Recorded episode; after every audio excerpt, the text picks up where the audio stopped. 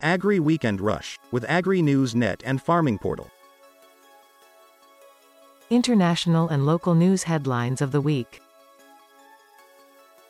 South Africa's fuel price adjustments in 2023 were not nearly as wild as in the year before. The differences between the highest and lowest prices during the year were much smaller than in 2022. For example, the minimum inland price of unleaded 95 petrol was 20 rand and 45 cent in January 2023, while the maximum was 25 rand and 68 cents in October 2023. That works out to a peak difference of 25.57% between the lowest and highest prices. The socialist ideology of the ruling ANC government has become a stumbling block for the growth of South Africa, and the country should be aware of the ideological path it is following. These comments come from former Eskom CEO Andre de Ruyter, that a debate about the ideological bent of the country was something he hoped to spark in criticizing the ANC government. We also saw a narrative emerge that started to challenge the ANC's thinking, he said. Previously, few people were prepared to challenge the ANC on their ideology, and hopefully, one of the issues that catalyzed the discussion was the ideological direction we should be taking as a country. South Africa should debate publicly whether it wants to be a socialist country, as the ANC wishes, or a liberal free market economy. Residents in the Western Cape, Northern Cape and Northwest should brace themselves for severe weather this weekend, following several alerts from the South African Weather Service, SAWS. Rain can also be expected in several other provinces.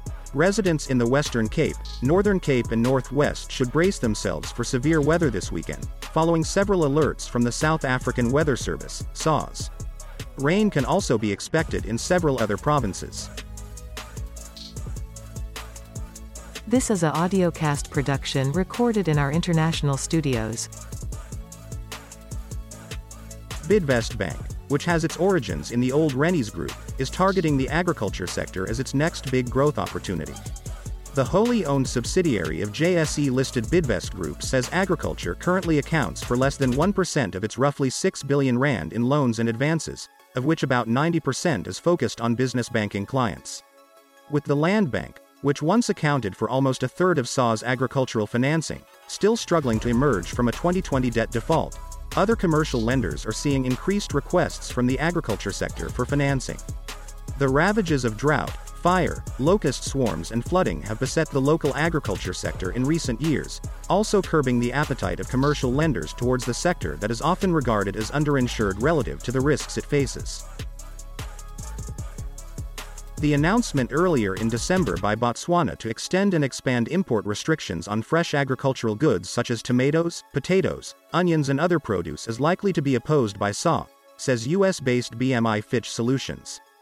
The extension of import restrictions to 2025, first introduced in 2021 and only meant to last two years, will not only affect domestic production and imports, BMI warned. If more products were to be included, it could increase SA concerns over the policy.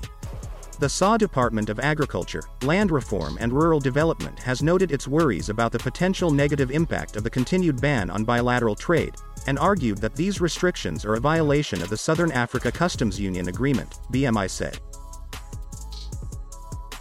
Chinese coffee consumption is growing quickly, spurring cutthroat competition between local and foreign coffee chains that have opened thousands of branded shops in recent months and surpassed the number of coffee stores in the US.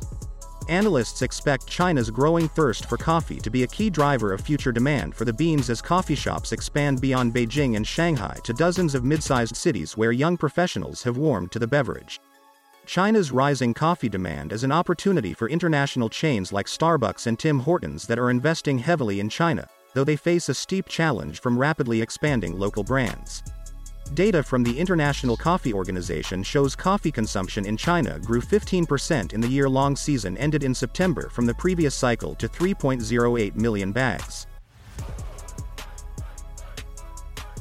This was a audiocast from the news desk of CRA Media International in Edinburgh in Scotland.